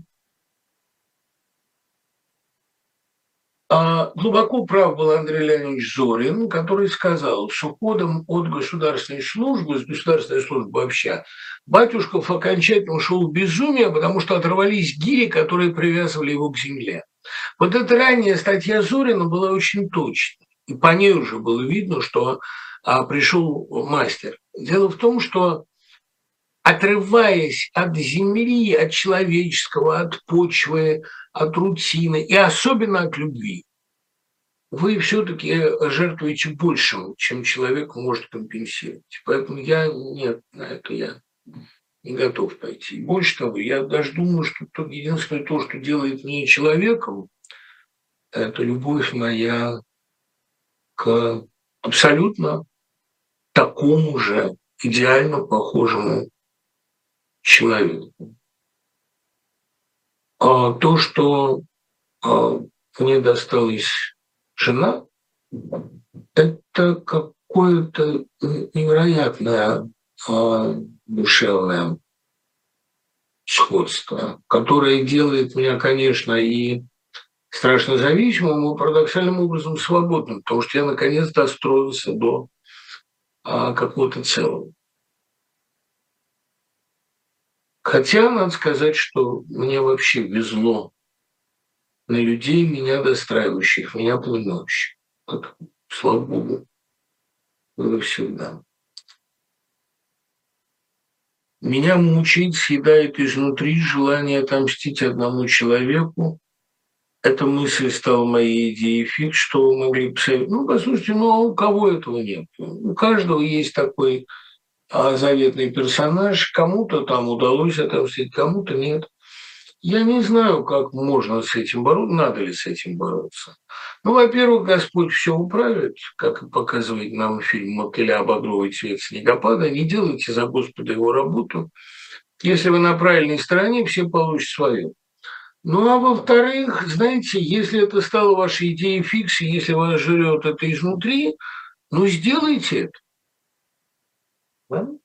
Не говорю убейте, но сделайте это, покажите этому персонажу, что вы помните. Это очень полезно. Я, знаете, очень люблю одно стихотворение такое, Превера. Может, я его сейчас найду. Оно в переводе Кудинова. Сейчас, подождите. Ну, просто очень уж хорошее стихотворение, я действительно его люблю. И оно очень как-то духоподъемное. А вот его-то я и не нахожу, потому что кудимовские переводы, кудимовские, они в сети представлены скупо. Ну, в общем, там речь идет о том, что главному герою, там, совершив целый ряд далеко непохвальных поступков, один швейцарец домой возвратился, и вот перед воротами кладбища ходит он взад и вперед, не узнает никого, и никто его тоже не узнает.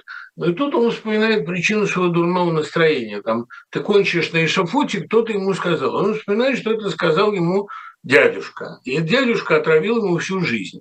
И он в конце он дядюшку находит и, недолго думая, убивает.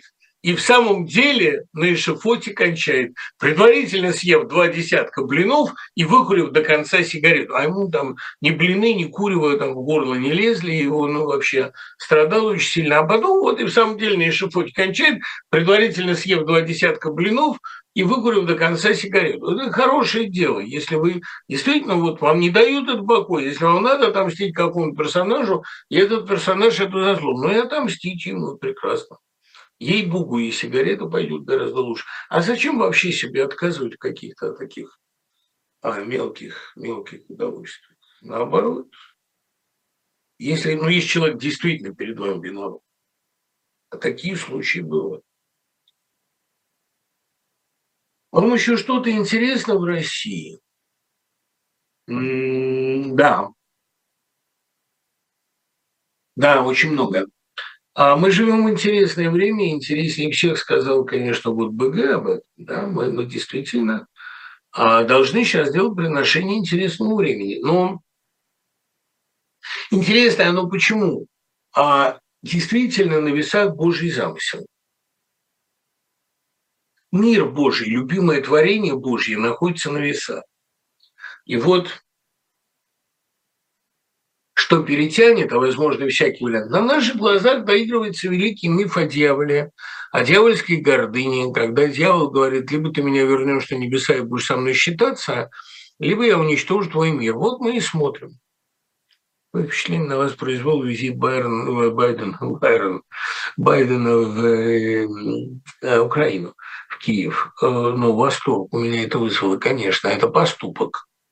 А не говоря уже о том, что когда они там с Зеленским среди людей ходят без охраны, я понимаю, какой уровень охраны в это время в Киеве, но понимаю и то, что они позволяют себе выйти к людям. А Байден позволяет себе съездить в воюющую страну. Это сильный жест. И мне не важно, начало этой предвыборной кампании для себя ли Байден это сделал. Все хорошие поступки совершаются для себя. Мне Вознесенский когда-то сказал, лучше совершать добрые дела из тщеславия, чем злые из высших побуждений. Это, это очень правильно. Тщеславие – неплохой стимул, а вообще неплохой мотор. Ну да-да, даже если это было предвыборной кампанией Байдена, какая разница? Вот Господь им так инструментирует, им так управляет. Это же чисто инструментальная вещь. Да, вот так совпало, что Байдену надо было съездить. Он съездил и бросил на чашку весов довольно увесистую гейку.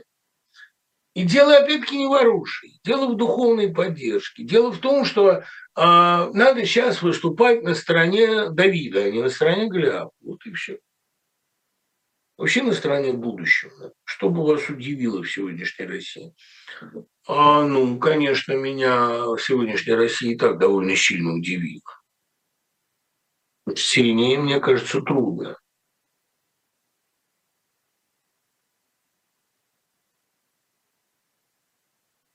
Хотя, ну, я предсказывал многое. Роман Жиде там все-таки довольно пророческое произведение, но опять-таки, чтобы чувствовать это все, не надо было обладать иррациональным даром предвидения. Как вы относитесь к Владимиру Мединскому и Тамаре Идельман? Инна. А к Владимиру Мединскому отношусь хуже гораздо, чем к Тамаре Идельман. Тамара Идельман – то, чем должен быть историк и преподаватель. Мединский – то, чем не должен.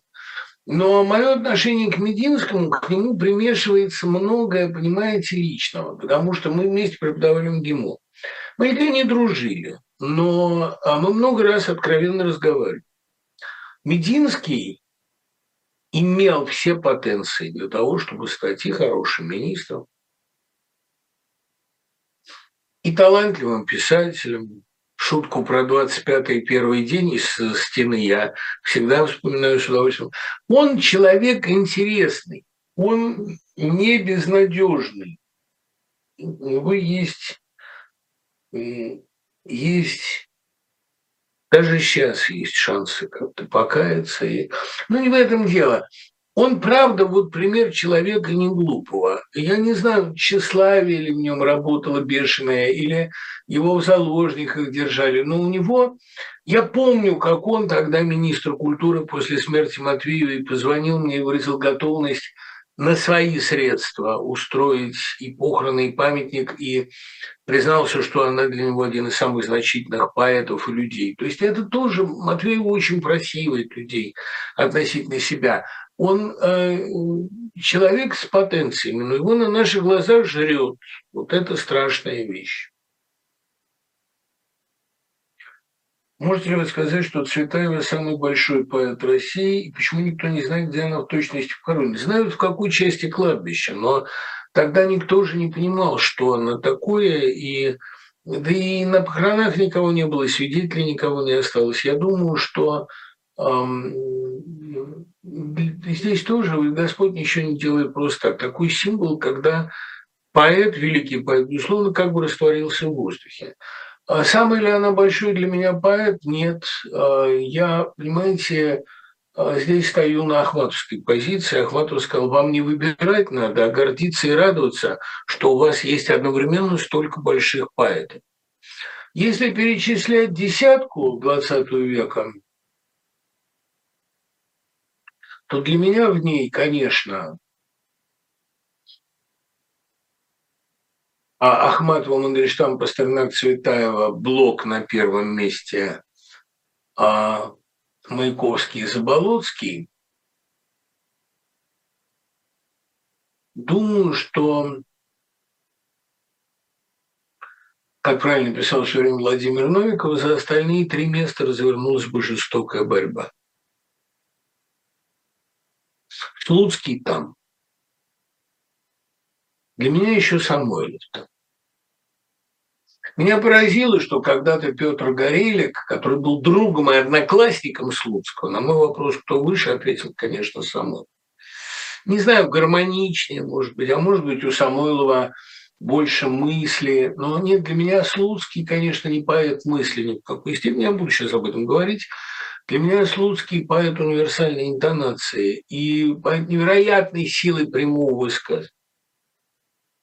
И, кроме того, поэт очень глубокой религиозной позиции. Вот у Самойлова, как ни странно, религия отсутствует в текстах вообще. Жалко Бога нет, говорит у него Цыганова, и думаю, что автор в какой-то степени с этим солидарен. Ну, роль Бога выполняет народ. А в это понятие Самойлов верил. А вот э, народ у Слуцкого практически отсутствует, а Бог есть. Это, наверное, потому, что Слуцкий был ашкенадом, а Самойлов сефардом, а может быть потому, что Слуцкий вообще ощущал себя евреем, а Самойлов нет. Странное дело, еврейской темы у Самойлова нет совсем, кроме как в шуточных стихах, а у Слуцкого она одна из главных. Может быть, линия контакта с Богом идет вот как-то по этой территории, хотя э, боюсь, что здесь не, не следовало бы, не следовало бы абсолютизировать это. Но в любом случае связь с Богом идет через связь с историей, с национальностью, с традицией и через экзистенциальный опыт личный в одинаковой степени. У Самойлова, я думаю, связь с традицией была, а вот этого экзистенциального опыта не то, что не было, он его избегал. Может быть, он его запивал в какой-то степени. Как с вами связаться по поводу сотрудничества? Почта моя общеизвестна, а я совершенно не уверен, что я захочу с вами сотрудничать, и что вам это вообще нужно. Нет ли у вас сомнений в подлинности слова «полквигры»? После работ Залезняка а каким стихотворением Слуцкого стоит вспомнить в день его рождения? Слушайте, неужели я здесь угадал? Неужели я совпал с днем его рождения? Сейчас я посмотрю. Я, честно говоря, не подгадывал, ребят, вот ей-богу. Но, видимо, Господь подсказывает в таких случаях всегда. Что он родился седьмого мая, он умер двадцать третьего февраля. Вот здесь действительно совпало то, что мы говорим о Слуцком в день его смерти, не знаю, не думал об этом. Помнить его стоит не его стихотворение. Стихотворение Дмитрия Антоновича Сахарова, более известного как Сухарев, привезли из Тулы тело, тело Слуцкого. Стихотворение, которое меня тоже всегда до слез трогает. А дело злое, похоронная страда, а за тучами должно быть небо синее. Только кто ж его увидит и когда?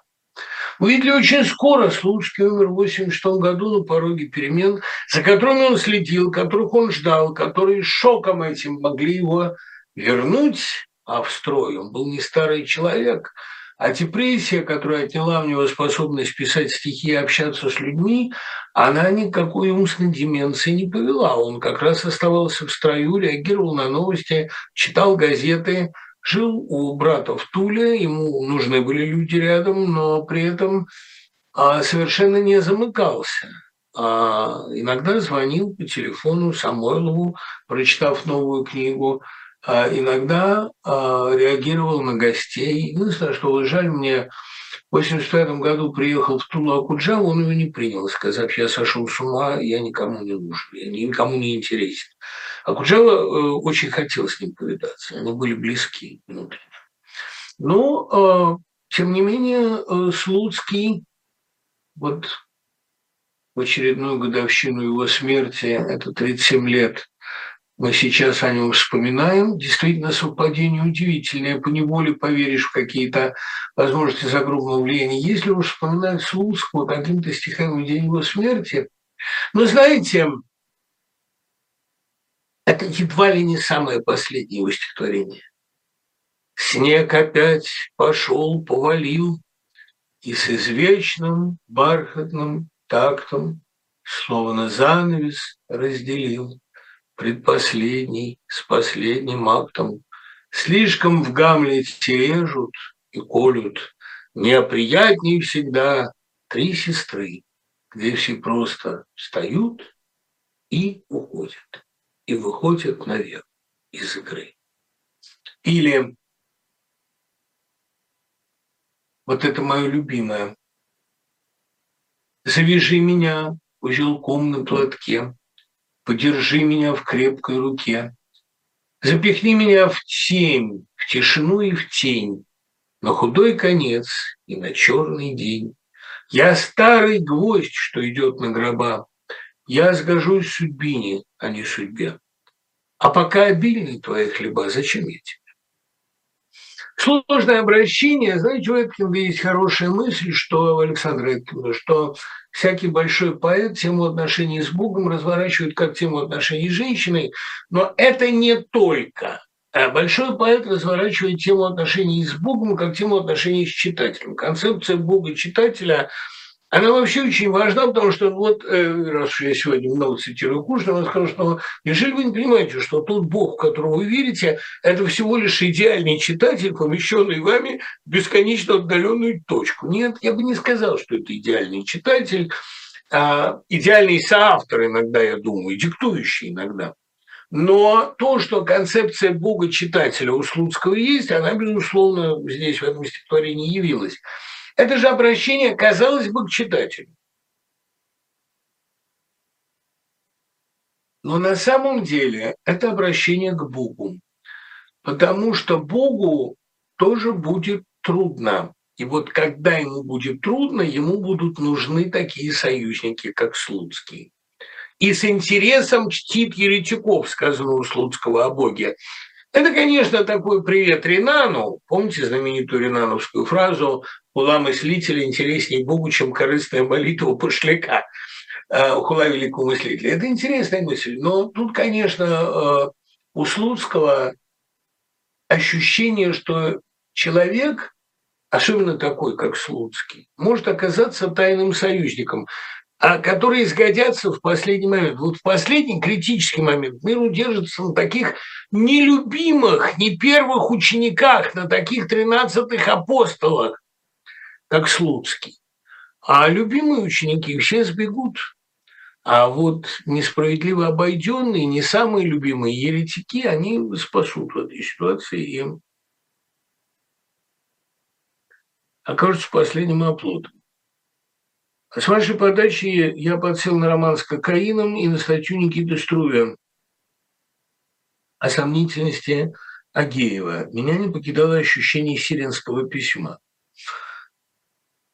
Второе. Марк Леви – реальное лицо. Его нашли, он признался. Червинская с ним переспала. Это его роман. Тем более, что рассказ «Проклятый народ» имеет все признаки авторства Агеева и уже никаких э, признаков авторства Сирина. Агеев – это Марк Леви, и я никогда, при всем уважении к Струве, не видел в романе с кокаином никаких признаков сиринского письма. Эпигонское видел, я, кстати, у него отшел восторг от этого романа, хотя он очень талантлив, но там масса приемов, которых Набоков не применял никогда. Мне бы показалось, что э, вот если на то пошло, что строчка «Букревец отказал» первая. Это единственное совпадение с набоковской манерой с романом «Отчаяние», где а, тоже с названием и с первой строкой Герман разным образом, разнообразным образом манипулирует. Простите за тавтологию. Вот это разнообразие, а, это отличие сиринских приемов от агеевских бросается в глаза. А совпадение я вижу вот одно, вот в этой игре с названием. А никогда Набоков не позволил бы себе написать такую историю, как вот с растлением этой девочки, с ее копеечками «ты моя лапушка, ты моя любушка». Ну, никогда Набоков не стал бы настолько ниже пояса рулить. Вообще, очень, очень, мне кажется, как это объяснить?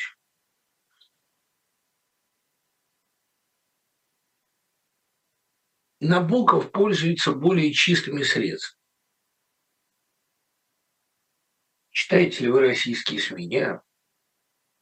Мне, кстати, из всех шуток «Квартала», я подробно изучал контент Зеленского, когда писал, из всех шуток «Квартала» мне больше всего нравится, у них было такое шоу, в целом довольно как раз не остроумное, «Восьмая мартица», где была пародия на «Матрицу», это приурочено к восьмому марта, и там «Ты сможешь? Неа». Ты готов? Неа. Ты выдержал испытание? Неа. И там же пророческая шутка. Так значит, я избранный? Нет. Избранный у нас президент. Это Зеленский спрашивает. Да? А сейчас, восемнадцать лет спустя, это воспринимается как удивительный знак судьбы. «Матрицу» я, кстати, читаю довольно бездарной картиной. Вот утверждают меня, что на это убеждают, что мировая катастрофа точно не будет, что пронесет, совершенно с вами солидарен. Что вы думаете про Ефраима Севилу? Можно ли его считать продолжателем Бабеля? Ну что вы, ну каким продолжателем Бабеля? Он, безусловно, талантливый писатель, хороший, но крепкий второй ряд и с Бабелем он никак не соотносится. При том, что еврейская тема у него есть, но она есть и у Юшкевича, там, она есть и у Шалома Алейхима, она у кого только ее нет. Бабель – это писатель, по-моему, совершенно другого, совершенно другого ряда. Сколько можно вести умные разговоры, которые ни на что не влияют и ни к чему не обязывают? А к чему могут обязывать умные разговоры? Только к хорошему поведению. Сколько можно их вести, знаете, пока не надоест. Я не знаю для человека более полезного, более душеполезного, более выигрышного занятия, чем вести умные разговоры. А, как помните, была реклама «Сколько можно? Столько, сколько нужно». Как вы относитесь к стихотворению Слуцкого? Значит, что-то не раскрыли ему, что следовало нам бы, значит, слабенькие крылья, наши сладенькие ямбы. Может быть, поэзия, культура никого не научит мыслить. Из единомышленников, например, у меня осталось только семья, хотя это шесть человек. Понимаете, поэзия не имеет такого задания научить мыслить. Поэзия две функции выполняет всего. Она гармонизирует мир, то есть она посильно вносит в него гармонию, вытесняя дисгармонию, злобу, мерзость, прочую дрянь. Ну и, конечно, она спасает говорящего. Это не для людей делается, а для себя. Это такая форма благодарности, умиления. Поэзия может эмпатию развить у вас, может развить душу, а интеллекта она не развивает. Ну, кроме тех случаев, когда вы, а, там, скажем, расшифровываете сложный текст, постигая глубину читательского, там, писательского замысла. Вот мы с Ликмановым, кстати, с Олегом говорили на новогодний наш эфир, на который я до сих пор, спасибо, продолжаю получать всякие приятные отклики. А хороший был действительно Новый год. Вот дай бог так его и проводить. Вот как раз там мы говорили о том, действительно ли Мандельштам как-то влияет на исследователя, составляющее большинство исследователей, глубоких читателей, специалистов по Мандельштаму, как правило, занимают в мире верную этическую позицию. Никого из настоящих мандельштамоведов не удалось соблазнить ни ложно понятым патриотизмом, ни зет-идеологией, ни соблазном припасть к большинству. Наверное, Мандельштам действительно активизирует в людях какие-то интеллектуальные потенции, но про других я это сказать не могу. Я не думаю, что, скажем, Ахматова может сделать своего читателя умнее. Она, безусловно, может научить его достоинству, это да. Научить делать пьедестал из камней, которые тебя бросают, это да. Ну и вообще научить как-то с достоинством себя вести, разговаривать таким образом.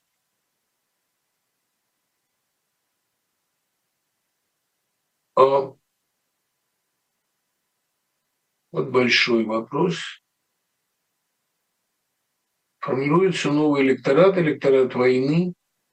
Как эти люди поведут себя? Этими вопросами нужно задаваться сейчас, поскольку вне зависимости от отношения к войне и результатам необходимо учитывать этот будущий поствоенный электорат. Я согласен с вами совершенно, но у меня-то есть ощущение, что люди, прошедшие этот искус, они будут несколько осторожнее, несколько умнее. Они, я не верю в бесполезность испытаний. Испытания, конечно, не лучшая школа, несчастье лучшая школа, но счастье высший университет, говорит Пушкин.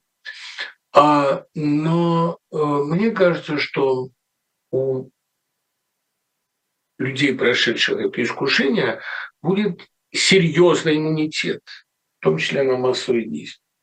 Как вы относитесь к стихотворению Высоцкого «Меня опять ударил в озноб»?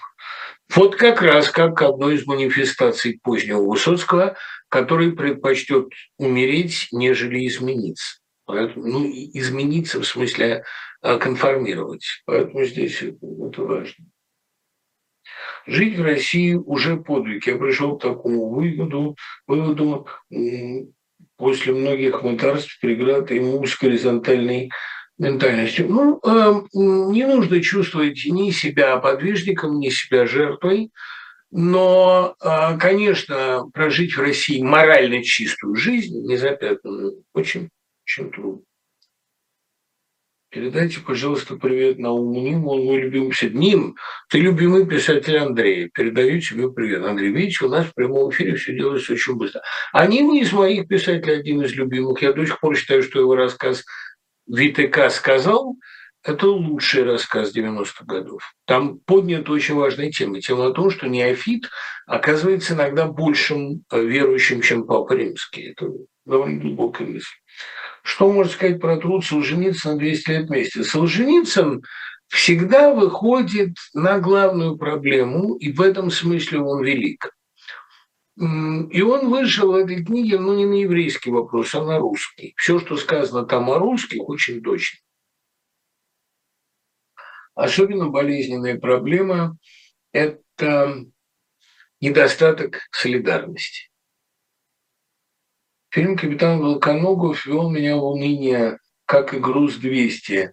Может быть, есть художественный прием, который бы не подавлял волю, а мотивировал бороться. Нет, этот фильм как раз мотивирует бороться. Но, понимаете, я верю, что мотивировать жизнь способна не только мрачное и тревожащее, будоражащее искусство, а искусство, в котором побеждает человеческое, искусство человечное.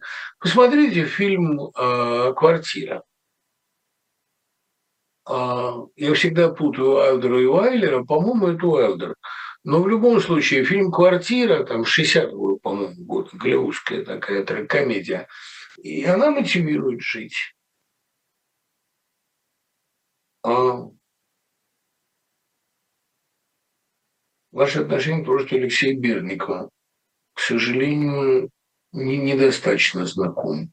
Не кажется ли вам, что Константин Сергеевич Мережковский в чем-то превосходит своего брата? Нет, вот совсем не кажется. Но, наверное, надо перечитать. Об этом есть большие работы. Бережу. На каком музыкальном инструменте больше любит играть Шерлок? На гитаре и синтезаторе. От синтезатора не отходит часами, что-то подбираем. Александр Сокуров, его позиция известна. А что Юрий Арабов? Он как-то комментировал происходящее. Знаете, я не встречал его комментариев прямых, но Арабов так давно зарекомендовал себя человеком блестящего ума, что я как не думаю, что и с ним могла бы случиться нравственная такая вот буря, чтобы он вдруг взял да и поддержал войну. Нет, в это я не верю. Я вообще Арабу очень люблю. И, и не верю в то, что он может каким-то образом это измениться. Ваше сравнение с Пригожиным остроумно и парадоксально, но Распутин был против войны. Распутин был не против войны. Распутин играл политическую партию, политическую интригу. Нет никаких сомнений лично у меня, что если бы война была выгодна ему политически, то он был бы за войну. Я не думаю, что Распутин были убеждения. Распутин был признаком раскола элиты. И этот системный признак, мне кажется, более важен. А... Военная лирика Слуцкого все-таки от ума или от души? Вот, вот здесь мы переходим к теме Слуцкого. Понимаете, один из главных парадоксов Бориса Абрамовича заключается в том, что он а, выглядит поэтому интеллектуальным. И даже временами умозрительным. Но это глубоко не так. Слуцкий – это лирик, что называется, по самой строчной сути. Он, конечно, поэт головной, рациональный, то, что называется умный. Но в основе поэзии Слуцкого лежит тревога, душевный дискомфорт, не попытки постижения реальности, а не попытки афористично сформулировать, а попытки справиться с ней. Вот это его, вроде бы кажущегося продолжателя Маяковского, делает поэтому антимаяковским. Обратите внимание, как мало у Слуцкого афоризм, которые бы запоминались. Ну, там а, а, мелкие пожизненные хлопоты по добыче славы и деньжат к жизненному опыту не принадлежат. Или там что-то физики в почете, что-то лирики в загоне. Это вот ушло в речь, но поэзия Слуцкого не разошлась на газетной заголовке. Да и вообще поэзия Слуцкого не афористична. Слуцкий выражает состояние. И если сравнивать вот это вечное мое там риторы или трансляторы, то Слуцкий, конечно, транслятор. Он не ритор.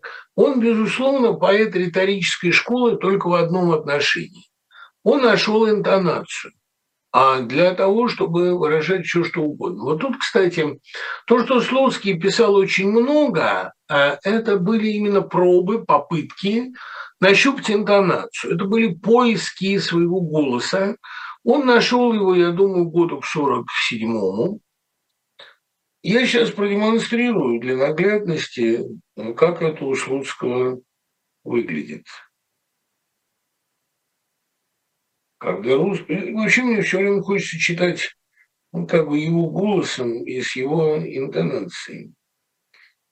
Когда русская проза пошла в лагеря, лесорубы, а кто половщей, в лекаря, землекопы, а кто потолковее, шоферы, парикмахеры или актеры, вы немедленно забыли свое ремесло, Прозой разве утешишься в горе, словно утлые щепки, вас влекло и несло, вас качало поэзии моря. По утрам до поверки смирные тихи, вы на нарах писали стихи, от бескормец, как палки, тащи сухи вы на марше, слагали стихи, из любой чепухи вы лепили стихи, весь барак, как дурак, бормотал, подбирал рифму к рифме и строчку к строке, то начальство стихом до костей пробирал, то стремился излиться в тоске, ям прождался, из мерного боя лопат, словно уголь, он в шахтах копался, точно так же на фронте, из шага солдат он рождался и в строфы слагался, а хорей вам запайку заказывал вор, чтобы песня была потягучей, чтобы длинной была, как ночной разговор, как Печора и Лена. Текучий. А поэты им в этом помочь не могли, потому что поэты до шахт не дошли. А вот умение закончить таким образом предельный эффект на по-слуцки, да, это очень сильно сделано. Кстати говоря, для меня абсолютная загадка, почему этих последних двух строчек в большинстве интернетных публикаций нет. А ведь, собственно говоря, именно в них вся сущность. А пафос прямого высказывания Слуцкому очень присущий. А делает поэзию, как ни странно, в чем-то даже более уязвимой, более откровенной. А, конечно, проще высказываться через экивоки, метафоры, иногда фигуру умолчания, но Слуцкий режет, рубит напрямую. Об этом, кстати, гениально было речь моего друга-соперника Самойлова. «По струнам из воловьих жил прицает он на хриплой лире о том, как напряженно жил, чтоб след оставить в этом мире». Ну вот вам, пожалуйста, вот за что люблю анкеты, за прямую постановку некривых вопросов, за почти научное сведение долгой жизни кратким формулам, за уверенность, что человека можно разложить по полкам и что полок требуется десять, чтобы выдавали книги на дом или сорок, чтобы отпустили как страну на две недели, равенство перед анкетой, перед рыбьими глазами всех ее вопросов. Все же равенство, а я за равенство отвечать на все вопросы точно, полно, знаешь ли, не знаешь, отвечать. Что-то в этом есть от равенства и братства. Чуть было не вымолвил свободы. Насчет свободы здесь как бы сложно. Я пытался в свое время, ну, для себя пояснить это стихотворение, знаете, и буду стареть понемногу, и, может быть, скоро пойму, что только в покорности Богу и кроется вызов Ему. Вот э, никакого парадокса здесь нет, это понятная совершенно вещь, и мне кажется, что здесь э, именно такие, э, здесь именно такая мысль. А да, эта анкета делает тебя свободным. Не потому, что ты по-рабски готов отвечать на рыбские, рыбьи глаза, нет, а потому, что у тебя есть что ответить. Слуцкий не боялся ответов, не боялся отвечать прямо. Конечно, его голос, хриплый именно голос, а, срывающийся, это голос бьющейся мысли, не находящий ответа, не находящий разрешение. Он понимал, что он недостаточно гибок, что он приспосабливается к времени, но он чувствовал, что он строит на уходящем из-под ног песке. Каменную макулатуру трудно сдать в утиль, мраморную одежку слишком долго донашивать, землетрясений тоже в центре России нет. Будут стоять колонны, здания приукрашивать, будут глаза мозолить, будут вам портить вид, будущее поколение это не раз удивит, Поэтому, товарищи градостроители, тщательнее продумывайте наши обители, чтобы только по совести всем нам себя вести, надо было бы подписи под домами вести. Подписи, ну, авторские знаки, потому что каждый отвечает за дом, который он строил, но а потом Слуцкий понимает, понятное дело, мировоззрение, и про это мировоззрение у него как раз есть совершенно исчерпывающие слова. Сейчас я вот найду это стихотворение. Слуцкий очень хорошо понимал, что он строит на непрочном материале.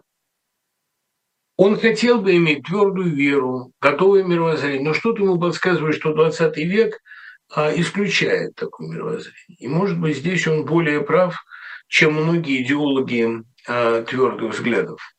«Я строю на песке, а тот песок еще недавно мне скалой казался». Он был скалой, для всех скалой остался, а для меня распался и потек. Я мог бы руку долу опустить, я мог бы отдых пальцем дать корявым, я мог бы возмутиться и спросить, за что меня и по какому праву, но верен я строительной программе, прижат к стене, вися на волоске, я строю на плывущем под ногами, на уходящем из-под ног песке. У Борхеса в отрывке из апокрифического Евангелия сказано: «Все строят на песке, но строй, как если бы ты строил на камне». Кстати, вот в этом есть довольно глубокое сходство Борхеса и Бориса, Борхеса и Боруха. В чем оно заключается? Прежде всего в том, что и Борхес, и Слуцкий оба строили на песке, и оба были невротиками. Вот, кстати говоря, совершенно правильно пишет Борхес, что Честертон только кажется глубоко верующим. То есть он верует глубоко, но его вера базируется не на знании, а на интуиции и на сомнении.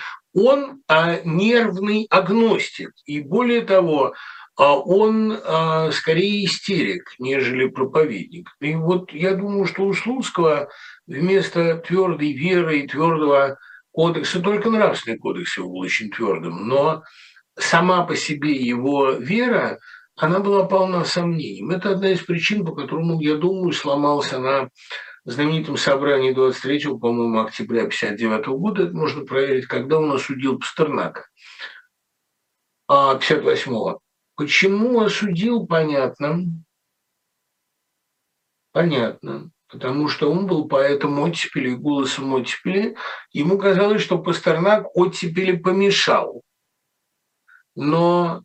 Эм, В целом это свидетельствует о некоторой внутренней моральной шаткости. И, конечно, когда после смерти жены Слуцкий, как он говорит, он сошел с ума, на самом деле впал в многолетнюю депрессию, вот эти внутренние опоры его мира, они рухнули. Мне кажется, он это почувствовал. Конечно, лучшее стихотворение Слуцкого «Бухарест», я не буду его читать, потому что, во-первых, читал его много раз, во-вторых, все его знают, а я прочту другое. Вот интонация Слуцкого, манера поэтическая Слуцкого, она действительно такова, что, часто прибегаю к этому сравнению, можно было бы, наверное, хоть прогноз погоды написать таким слогом, но интонация Слуцкого, вот это важно, она не готовая схема, она не фиксирует эмоции, не фиксирует уверенности, она...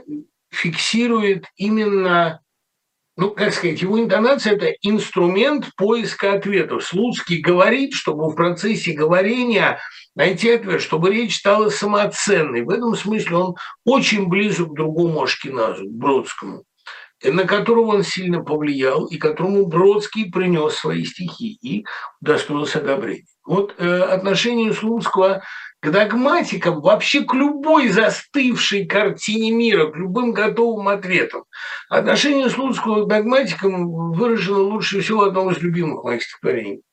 «Немецкий пролетарий, недолжен, майор Петров, немецким войском битый, ошеломлен, сбит с толку, поражен неправильным развитием событий, гоним вдоль родины, как желтый лист, гоним вдоль осени под пулеметным свистом. Майор кричал, что русский медалист, не враг, а друг, уральским металлистам, но русский пролетарий сало жрал, а также яйки, млеко, масло, и что-то в нем, по-видимому, погасло.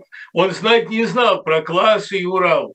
По Ленину не так идти должно, но войско перед немцем отходило, раскручивалось страшное кино, по Ленину пока не выходило. По Ленину, по всем его томам, по тридцати томам его собрания, как Ленин ум и всем пример умам, и разобрался в том, что было ранее. Все это было в марте, и Снежок выдерживал свободную полость страны.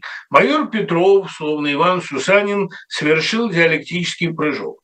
Он на санях сам вдруг легко догнал колонну уступающих баварцев. Он думал объяснить им, дать сигнал, он думал их уговорить сдаваться, когда с него снимали сапоги, не спрашивая соцпроисхождения, когда без спешки, без нисхождения ему прикладом вышибли мозги, в сознании угаснувшем его несчастного догматика Петрова не отразилось ровно ничего, и если бы воскрес, он начал снова.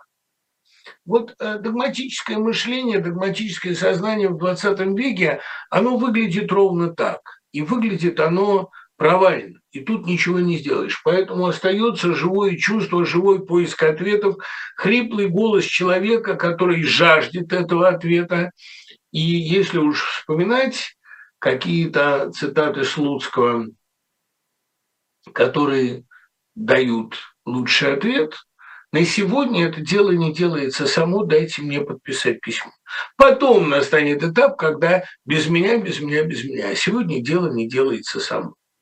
Перечитывайте Слуцкого. Это хорошее подспорье в любые времена. До скорого, пока.